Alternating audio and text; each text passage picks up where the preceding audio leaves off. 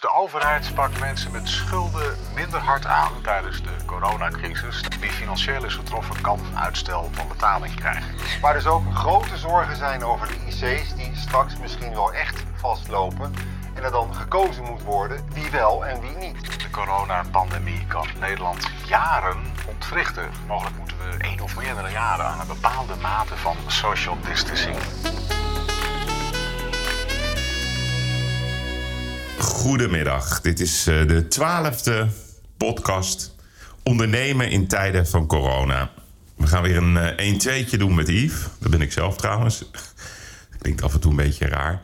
En gisteren had ik um, Bart de Vries aan de lijn. Hij is directeur van, uh, van. Dat is het bedrijf wat de tramhokjes exploiteert... maar ook het stadsmeubilair verzorgt de trams uh, van mooie reclame voorziet. En ja, ook een, een gigantisch bedrijf. Een omzet wereldwijd van ongeveer 3,9 miljard.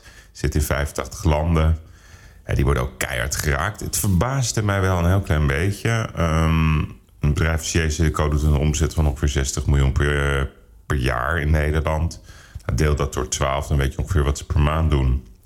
En ja, ze pakt toch over een terugval van, van ruim 80 procent. Dus um, bizar uh, dat bedrijf als Unilever, uh, wat het toch heel goed doet op het moment, uh, supermarkten draaien topomzetten, ja, geen campagnes doet. Leek, hij, hij vergeleek het een beetje dat als je in de reclame zit, lijkt het alsof je een drugsdealer bent. En dat is natuurlijk raar, want het is niet zo dat je in deze periodes natuurlijk niet meer gewoon je pro producten mag promoten. En zeker als je ook ziet hoe bedrijven als JCDecO ook uh, Ocean Outdoor zich ook inzetten voor alle mogelijke brancheorganisaties om hun boodschap onder de aandacht van het grote publiek te brengen. Vind ik het best wel verrassend dat uh, de grote merken zo massaal uh, zich terugtrekken in, in de reclame. Hij noemde zichzelf hoofdannuleringen in plaats van hoofdsales.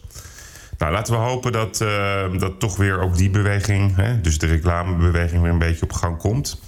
En daarvoor ga ik bellen nu met, met René Boender dat is wel een fenomeen. Hij, is, uh, hij noemt zichzelf brain agent, brain agent trendteller, auteur.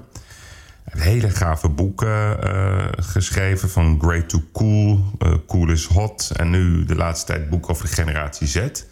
En wat zijn zijn boeken? Ik noem het altijd snackjes. geen lange verhalen, kort, krachtig...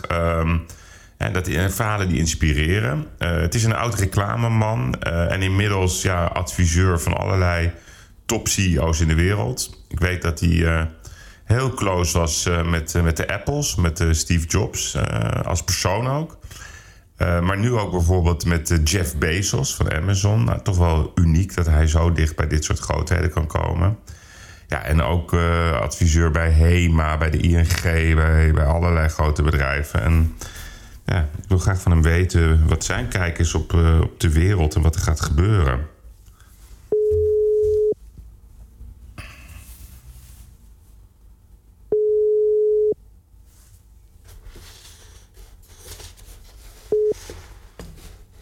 René Boender. Ja, René, met Yves. Goedemorgen. Hey.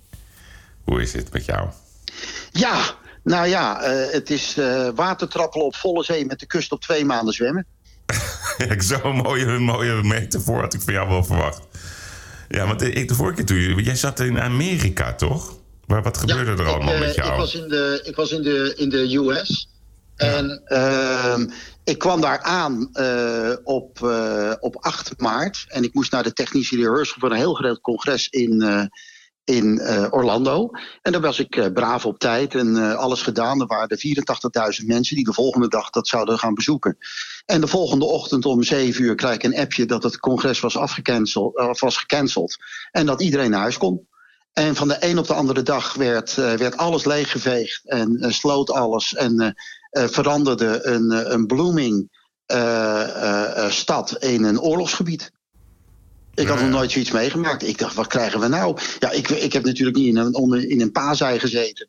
En ik had wel gezien wat er allemaal in China gebeurde. En ik was ook al in Barcelona, daar was ook het mobiliteitscongres geannuleerd, waar ik drie ja. boekingen had. Dus ik, ik wist wel dat er wat aan de hand was. Maar dit was wel echt spot on en in het, in het oog van, de, van de storm. Mm. Dus ik, Ik dacht, wat krijgen we nu? Dus ik uh, moest later door naar een andere vergadering in Chicago. Ik denk, ik ga voor de zekerheid bellen of het al doorgaat. Ja, ja, gaat helemaal door. Geen punt. Ik ga er naartoe. Wordt ook gecanceld.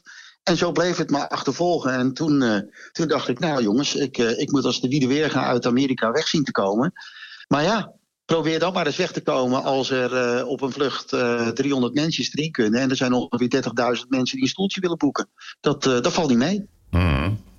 En toen, hoe heb je dat gedaan uiteindelijk? Nou ja, toen heb ik eigenlijk uh, vier keer heb ik een, uh, een, uh, een, ticket geboekt. En dat werd steeds weer geannuleerd. Toen op een gegeven moment dacht ik, ja, 1, 2, 3 in godsnaam. Ik ken een paar mensen van de KLM in de top persoonlijk. Ik denk, ik ga een appje sturen. En toen kreeg ik, ja nee, we kunnen er eigenlijk helemaal niks aan doen. het is gewoon aansluiten in de rij. Uh, maar uh, door het toeval, zoals je weet, bestaat dat niet. Kreeg ik wel 15 minuten later een stoeltje en kon ik uh, vanaf Atlanta terugvliegen naar, naar Nederland. Maar ik moest wel in Atlanta zien te komen, dat viel ook niet mee. En, nee, want Atlanta is een van de drukste luchthavens ter wereld. En volgens mij waren er nog maar tien mensen of zo op het airport. Nou, er waren er zeven, geloof ik. Uh, ik, ja. zou je een fotootje sturen. En ik dacht, nou, wat maken we nou mee allemaal? Ja, en de mensen die werden heel apathisch. En ook, uh, ik, als, als klein grapje... Uh, normaal als je drie keer niest, dan zeg je morgen mooi weer. Dat hoort het ook daadwerkelijk in Nederland. op de airport in Atlanta moest je rennen voor je leven. Als je drie keer had geniest, dan kwamen ze achter je aan. En dan ben je in quarantaine gezet. Jezus, echt waar is het zo ja. vreed daar? Wow. Ja, nou, en wat... Uh, je zou maar die... hebben, zeg jij. Ja, nou ja, dan ben je een mooie klos, zeker in dit jaargetij. Maar wat ik je ook vertelde, wat, wat ook zo eng was... Ik, uh, ik was in, uh, in Naples, in, in Florida. Hmm. En, want ik kon toch nergens naartoe. Ik denk, nou, dan maar op een van de prettigste plekjes gaan zitten... totdat je een vlucht terug hebt. En wie schetst mijn verbazing? Ik reed langs een wapenhandel, Yves. Een wapenhandel. Daar stonden ze in de rij. Ze ja. stonden allemaal munitie in te laden. Ze denken echt dat het oorlog wordt voor eten. Ja. En er was ook, net als in Nederland, uh, en dat, uh, daar heb ik toevallig net met een psycholoog over gesproken. Er was geen toiletrol meer te krijgen. Okay, Wat wij nou allemaal met die toiletrollen moeten, dat mag ja, Joost is weten. Mij, is mij ook een raadsel. Ja, dat is echt gewoon. ja. ja, want volgens mij islamieten doen het gewoon met water. Misschien is dat ook een, gewoon een nieuwe manier. Ja, waarom niet? Ik, ik, ik heb geen idee. Ik heb wel gisteravond even geprobeerd een receptje te maken met een toiletrol, maar dat is niet om te eten. Nee, dat vult ook niet. nee, maar wat jij zegt is wel. Want ik sprak uh, vorige week, of van de week uh, Rochelle Petom. Zij is van, van Rob Petom Kappers. En ze hebben bijvoorbeeld ook een zaak in New York. Ja. Zij zei dat ook. Die massale inkoop van wapens. En zij zei dat in New York zag ze al bepaalde gebieden. Uh, een beetje gangs ontstaan weer. Weet je, alsof we weer naar de tijden gaan van de 60s of net na de oorlog. Dat er een hele andere spelregels komen. Nou, kijk. Ben je kijk dat maar het is eigenlijk best wel beangstigend. Het, het, het is heel erg beangstigend. En, en dat, dat, dat, dat zie je nu ook daadwerkelijk gebeuren. En er is een grondrecht om je eigen property te mogen, uh, te mogen verdedigen. Ja. En dan je handeltje. Nou, je weet dat uh, met nou, die hele kleine winkeltjes in Amerika. En dan heb ik het niet over de Walmarts en over de Costco's en dergelijke. Maar die kleine winkeltjes, weet je, die je in de straten van New York ziet, die zijn meestal van Aziaten. Ja, ja. En, uh, en die, uh, als er mensen geen eten meer hebben, dan worden ze gewoon geplunderd. En dat hebben ze wel eens een keer eerder gehad. En, dat, uh, en die mensen zijn zich aan het voorbereiden. Dus ik hou me hard vast. Niet alleen op basis van wat er momenteel gebeurt. Want het dodenaantal in, in Amerika, dat, dat gaat door het dak heen. En een vriend van mij die woont in, in, in, in New York. En die zei, nee, hij zegt, je gelooft niet wat we momenteel hier zien. Het is ongelooflijk. Het, het hek gaat hier daadwerkelijk van de dam. Gelukkig hebben ze daar wel een goede leider zitten, die governor. Die er echt voor opstaat en ook zijn snavel durft open toch? Ja, ja. ja. Uh, de, als hij een beetje doorzet, dan wordt hij de nieuwe president van Amerika. Ja, ja. Hij zou zich kandidaat moeten stellen, want het is wel een mannetje die zegt wat hij doet.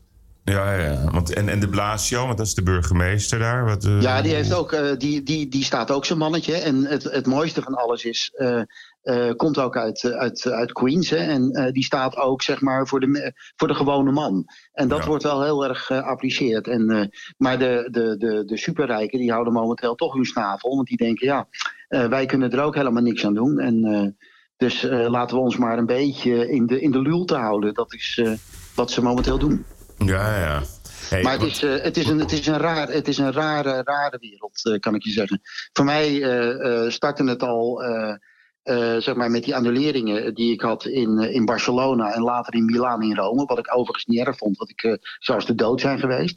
En Hmm. toen in Amerika, maar ook bijvoorbeeld het aantal aanvragen wat je krijgt voor de tak van sport die ik doe. Dat is normaal 25 per week.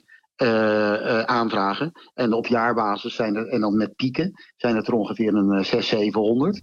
En vanaf maart nul. Gewoon nul. En alles is geannuleerd. Echt alles is geannuleerd. Uh, nou, de, je weet dat ik de Formule 1 doe met, uh, voor, uh, voor Red Bull geannuleerd. Heineken met 007 geannuleerd.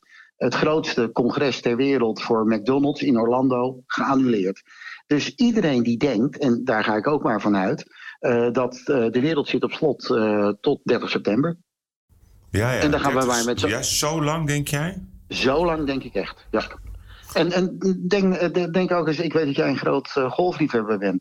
Maar in Amerika gaan de golfbanen nu ook dicht. Die worden leeggeveegd. Nee, Op dit ook. moment, as ja. we talk. Hier in Nederland zijn ze al dicht. Ja. Maar dat betekent ook dat alle grote toernooien eruit liggen. Alles. Denk Dus je dat het eigenlijk- ook consequenties gaat hebben voor de KLM Open? Want jij bent daar goed geïnformeerd bij die mensen. Heel, heel eerlijk. ja? Ja, natuurlijk krijgt dat consequenties voor de KLM Open. Want één, als de Tour eruit ligt, kunnen, komen er ook geen eh, spelers meer. En de Amerikaanse spelers, die durven sowieso niet eh, te reizen op dit moment. Mhm. En met de reisverboden die we nu door de hele wereld hebben, ja, eh, denk ik gewoon dat het op slot gaat. Dus jij denkt gewoon dat de KLM Open dit jaar niet doorgaat? Want dat is pas in september, hè? Volgens mij 18 Ja, september. ze- ik geloof 15, 16, 17 Ja, september. Nee, nou ja, ik, ik, ik, ik heb geen glazen bol en ik kan niet, Nee. eh, eh, niet verder kijken dan eh, wat onze minister-president, die het overigens heel erg goed doet als crisismanager op dit moment. Ik kan ook niet verder kijken. Maar als jij en de sponsorgelden niet krijgt en er zijn geen spelers, heb je ook geen toernooi.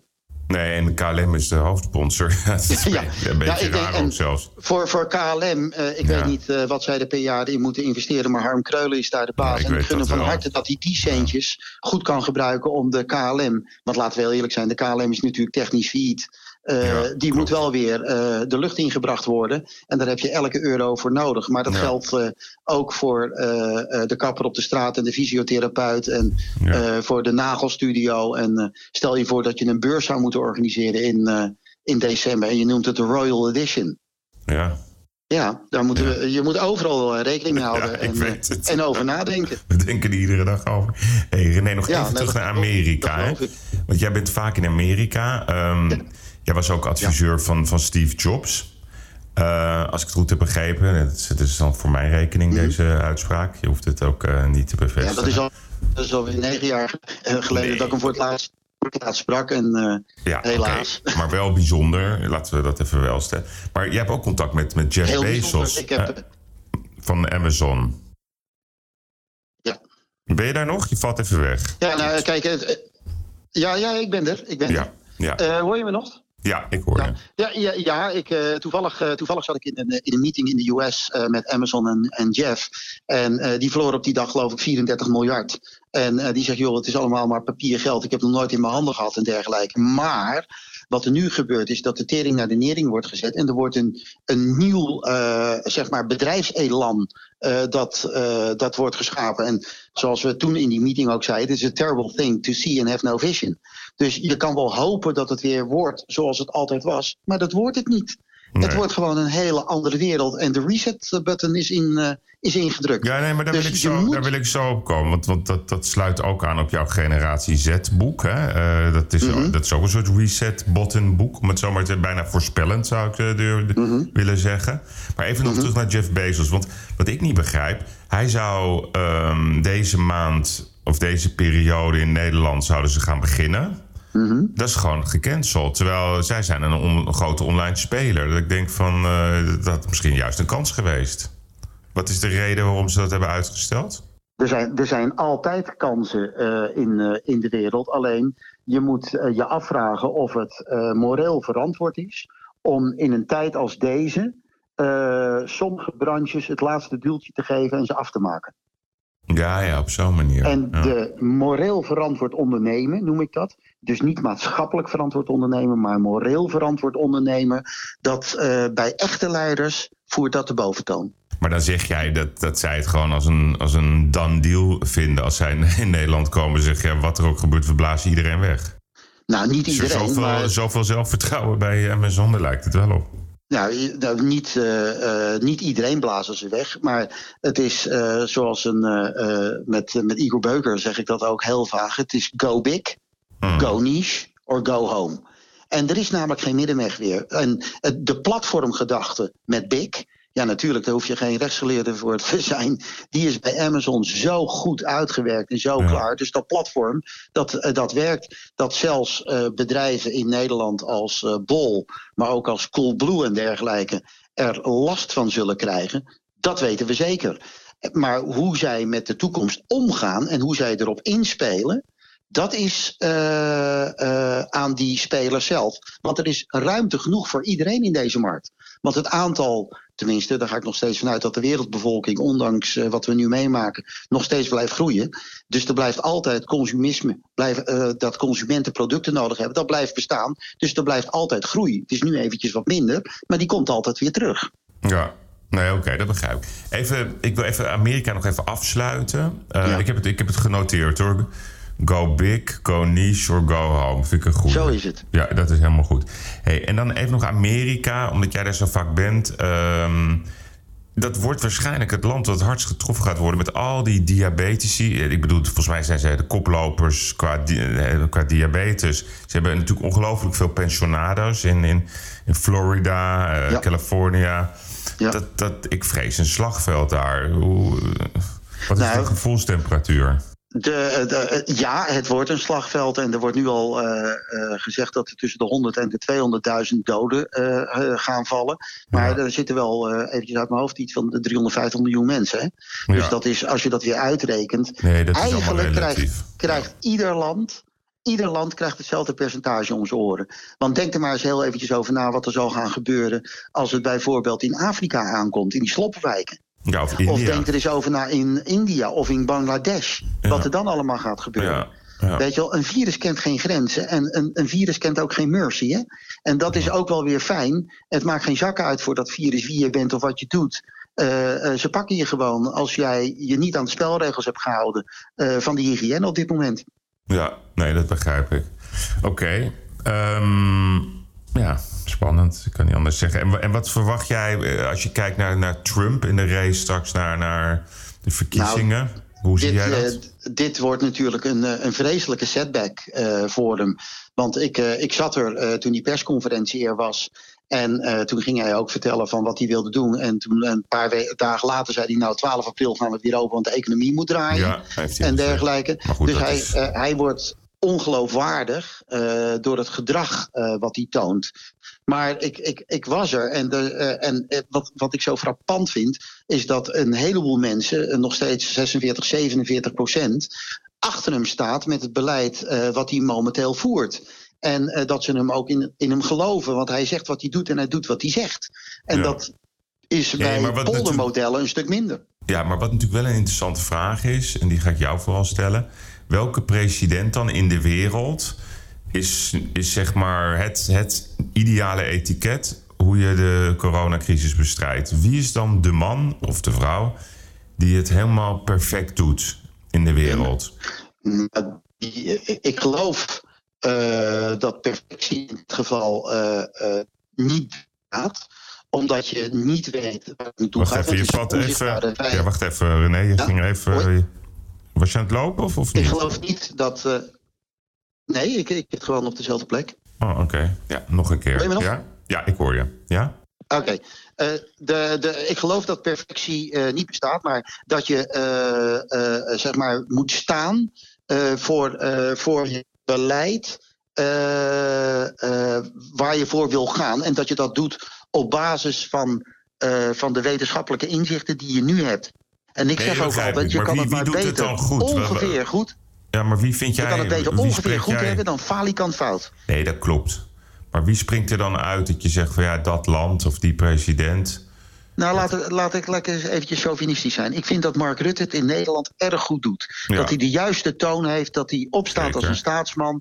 En je ziet ook dat zijn populariteit daardoor stijgt. En ik vind dat heel erg goed. Twee, uh, als ik dan kijk naar de nieuwe generatie die momenteel, dat, uh, dan zie ik de nieuwe vrouwelijke president in Finland. Vind ik het erg goed doen. En ik vind het de minister-president van Canada erg goed doen. Trudeau. En, uh, Trudeau. En je ziet dat zij eh, een open kanaal hebben met iedereen. En dat ze ook daadwerkelijk de mensen meenemen in hun beslissingsproces. Hmm. En dat is denk ik eh, het allerbelangrijkste.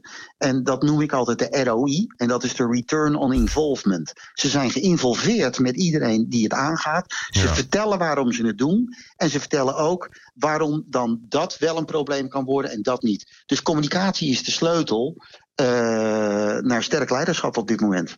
Ja, oké. En dan maak ik even een bruggetje naar, naar al jouw leuke... Weet je trouwens ook je een leuk grapje vertellen? Heb ik je nog nooit... Het eerste boekje van jou, wat ik, dat las ik in bad.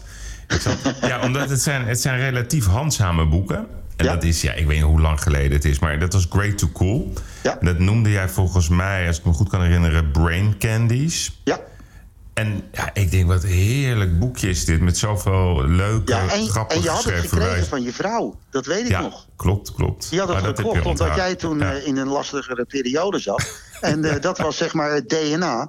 En we zouden nog steeds een keer een boek eh, schrijven, weet je nog? Is- bounce, the bounce Back of Ja.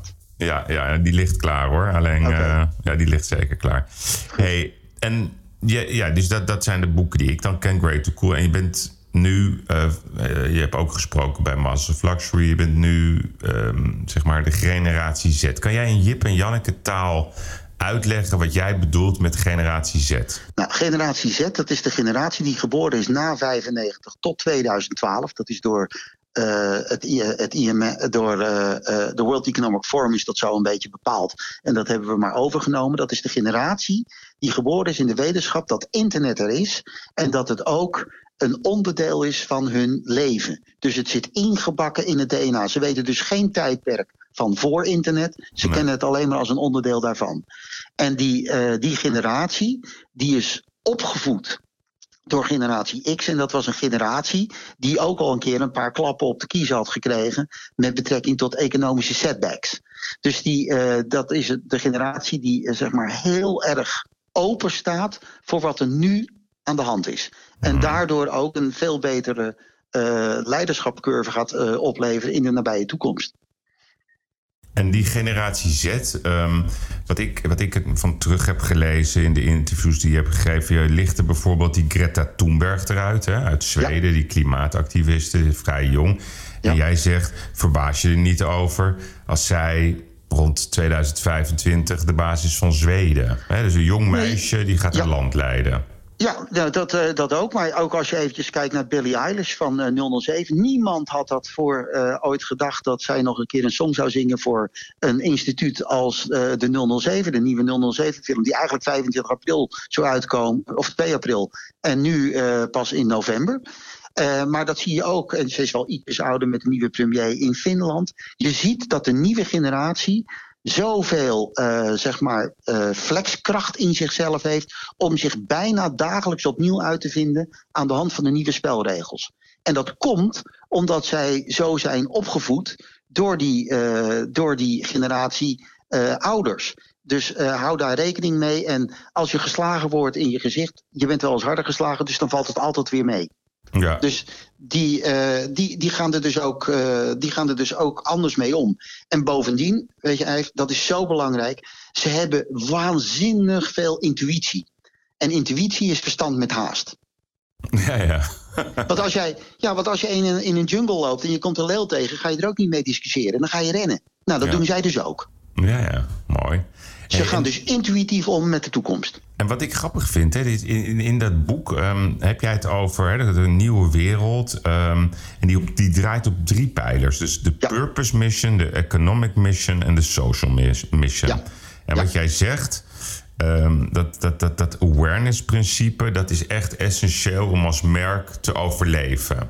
Juist. Eigenlijk Ja. sluit dat enorm aan wat er nu aan de hand is. Bijna Ja. voorspellende graven, zou ik zeggen. Ja, nou ja, nee. Kijk, het is nu door, eh, dat het komt door een virus. Want ik zat in 2015, zat ik ooit een keer in een presentatie waar Bill Gates moest presenteren. Hmm. En die vertelde dat dan de wereld die zou worden aangevallen door een virus in plaats van eh, atoombom. Wellicht heb je dat filmpje ook pas nog gezien, Ja hoor, eh, voorbij zien komen.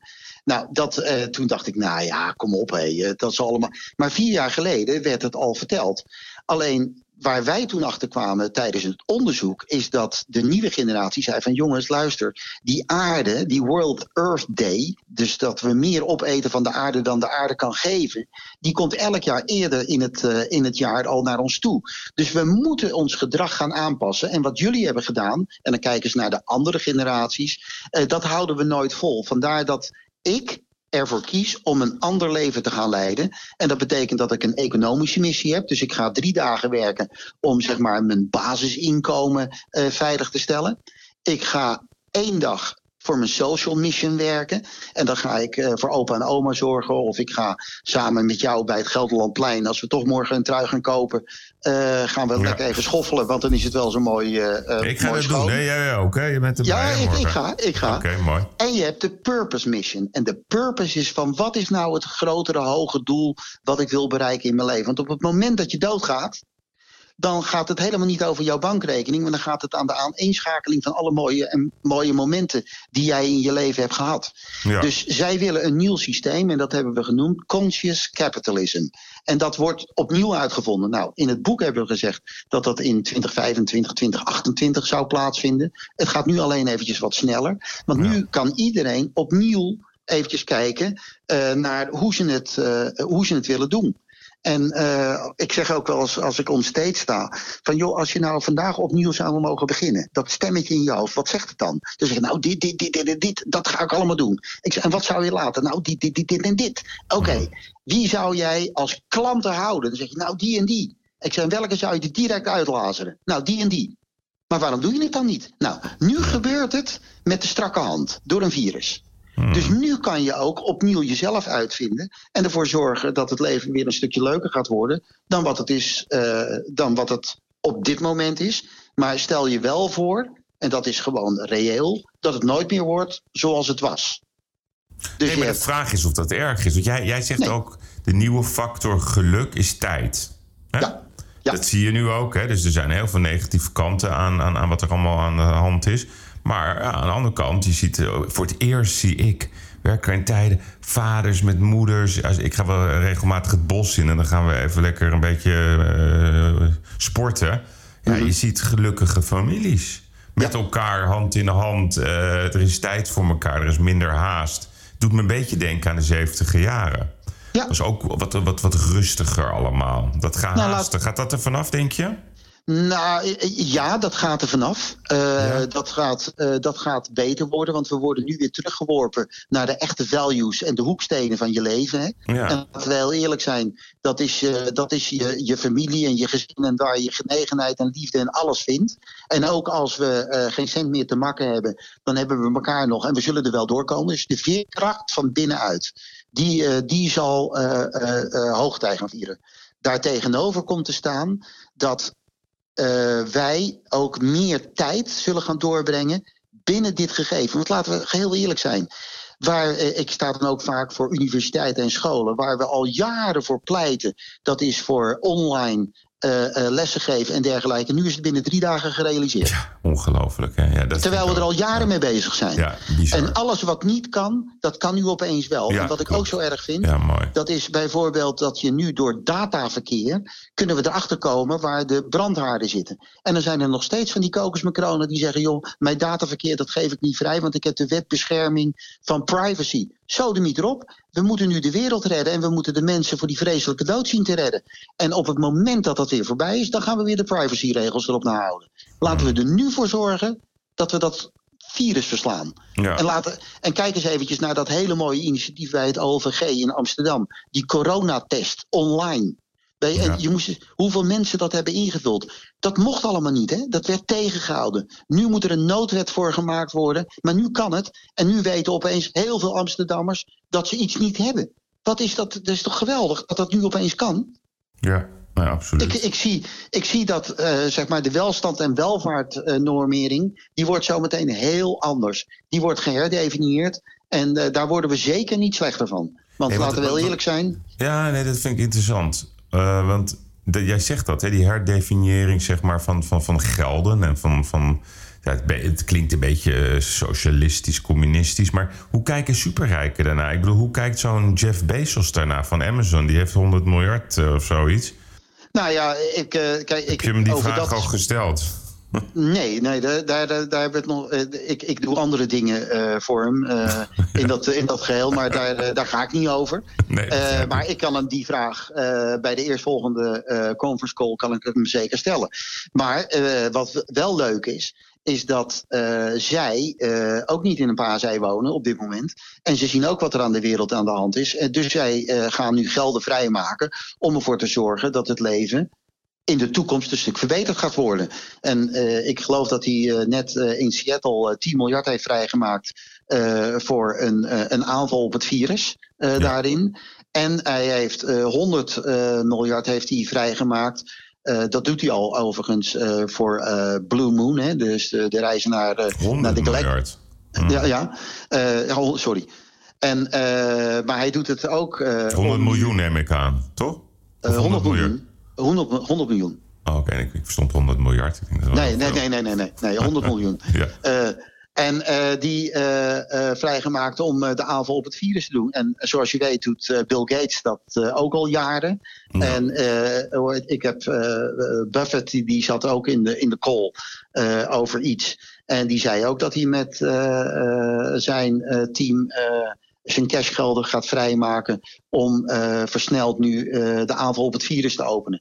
Dus de superrijken van deze aarde die gaan zeker wel wat doen. Zeker. Maar je blijft altijd mensen hebben die de dans ontspringen. En die in een En- hoekje en- zitten. En wie zijn dat dan? Noem eens. Ja, ik, eh, die, die, die, eh, meest, ik, eh, weet je, ik heb in 2000 heb ik mijn eigen leven geherdefinieerd. Ja. Toen heb ik besloten dat ik alleen maar leuke projecten doe voor leuke mensen. Als je er een auto tussen zet, heb ik lol en dan doe ik alles voor je. Ben je een goed doel, doe ik het voor niks. Ben je een commercieel doel, dan laat ik me honoreren. En zodra er een U tussen de twee L'en staat, doe ik helemaal niks. Ja, precies. Ik heb al te lang voor lullen moeten werken in mijn leven. Dus ik zie die slechte mensen niet. En ik wil ze ook niet zien. Heel goed, goed, goed, goed, mooi. Hey, we zijn een beetje het einde benaderd. Ehm, heb jij nog een, mooi, een mooie levenstip, motto van René Boender voor zeg maar, de jonge ondernemers, de jonge managers die ja, toch nog een beetje in verwarring zijn van deze crisis? Wat is jouw eh, ultimate eh, tip? Wat ik altijd zeg tegen iedereen als ik hem afsluit: it's not get, get, get. Het is give, give, give. En dan krijg je heel veel terug. Oké. It's not get, get, get. It's give, give, give. Ja, als je wil vermenigvuldigen moet je kunnen delen, toch? Zo is het. En dat, het gaat over de nieuwe ROI, de Return on Involvement. Maar daar heb je wel ideeën voor nodig. Dus de derde ROI is de Return on IDs. Ga nou achter je laptopje zitten en ga denken hoe jij het opnieuw zou kunnen uitvinden. En als je dat hebt, heb je namelijk ook het succes van de toekomst. En dan wilde ik afsluiten met dat billboard wat ik in Amsterdam zag staan. Zing, vecht, huil, bid, lach, werk thuis en bewonder. Helemaal goed. Dat hebben we nodig. En hij heeft ook ooit gezegd, we zullen doorgaan. Ja. Als, Ja. nou, En daar heeft Van Duin toen van gemaakt als water uit de kraan.